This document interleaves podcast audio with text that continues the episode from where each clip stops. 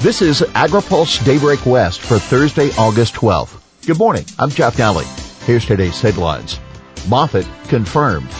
$25 million in drought aid.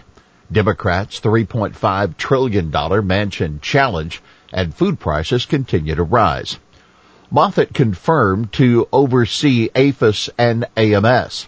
The Senate yesterday confirmed Jenny Lester Moffett as Undersecretary for Marketing and Regulatory Programs at USDA, where she will oversee the Agricultural Marketing Service and the Animal and Plant Health Inspection Service.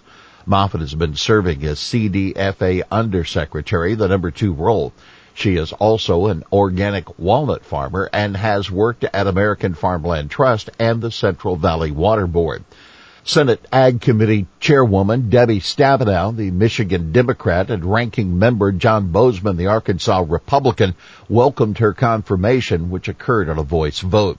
Stabenow said Moffett, quote, brings a wealth of experience and a unique perspective as both a farmer and a policymaker adding that she looks forward to working with Moffett to help our farm families and food businesses along the supply chain recover from the pandemic, tackle the climate crisis, keep pests and disease out of the U.S., and thrive well into the future.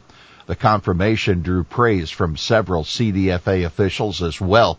I am grateful to Jenny for her wise counsel these past seven years and for her friendship, said CDFA Secretary Karen Ross. You can read our full report at agripulse.com. USDA to help California farmers access capital. U.S. Department of Agriculture's Farm Service Agency is holding a series of workshops in the Central Valley to assist farmers with business resources. The initiative, in partnership with CDFA, is aimed at black and urban farmers who are underrepresented in USDA programs. The three workshops will share business insights and industry trade advice in a lead up to the Black Farmer Conference with urban farmers in October. You can learn more and RSVP at USDA FSA. State aid helps communities losing drinking water. The Department of Water Resources, the DWR, is allocating $25 million to 10 projects to shore up drinking water supplies during the drought. The projects are primarily in Kern, Lake Shasta, and Tulare counties. The climate-induced drought is challenging Californians on several fronts, including small community water systems, said DWR Director Karla Nemeth. The money comes from a $200 million pot to support small communities in coordination with the State Water Board. Another 200 million for multi-benefit drought relief projects and 100 million for urban projects will be released this fall. GOP amendments reveal Democrats' differences on energy policy. Senate Republicans used the debate on a $3.5 trillion budget framework to force votes on energy and environmental issues that expose some potential fractures among Democrats.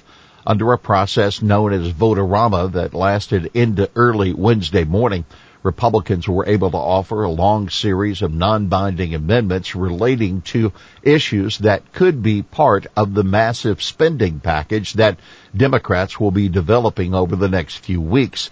All 50 Senate Democrats will have to hang together to pass the spending bill through the budget reconciliation process, so any rifts could be fatal to the measure. You can read our full report at agripulse.com. Schumer eyes September 15th for reconciliation. Senate Majority Leader Charles Schumer is making it clear he wants the Senate to finish its $3.5 trillion reconciliation package by September 15th. We've got a chance, a good, decent chance of passing the bill, he told reporters yesterday. But shortly after the Senate overcame the first hurdle in the reconciliation process by passing a budget resolution early yesterday, Senator Joe Manchin, a West Virginia Democrat, issued a strongly worded statement laying out his reservations about the spending plan.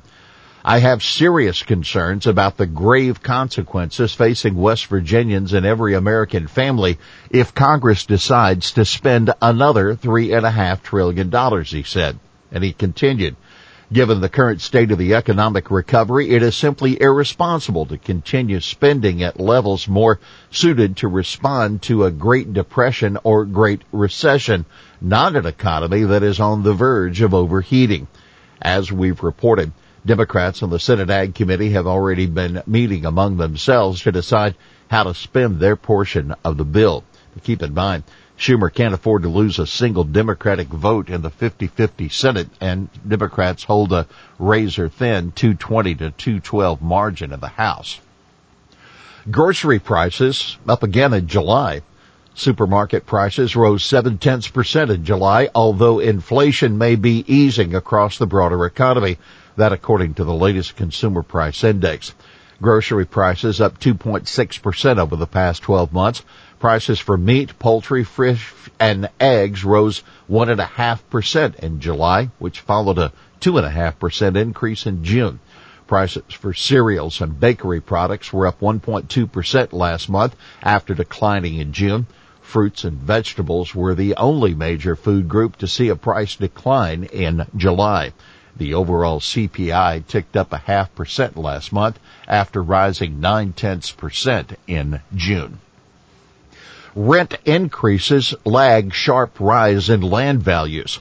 Sharp increases in cropland values have so far not translated into higher cash rents for farmers nationwide, an American Farm Bureau Federation economist says in assessing USDA's latest report on land values.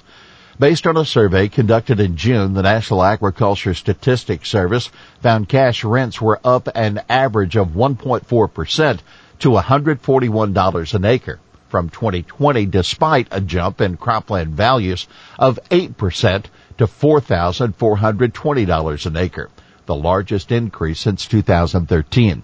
Farm Bureau economist Michael Nepveux suggested rents would rise later he said this tends to be more of a lagging indicator and likely will be reflected in future negotiations that producers have with their landlords, he writes. Here's today's He Said It. If I hear about space lasers as the cause of California's wildfires one more time, I think I'm going to lose it. That UCLA climate scientist Daniel Swain. Well, that's Daybreak West for this Thursday, August 12th. For the latest news out of Washington, D.C., visit agripulse.com. For AgriPulse Daybreak West, I'm Jeff Nalley.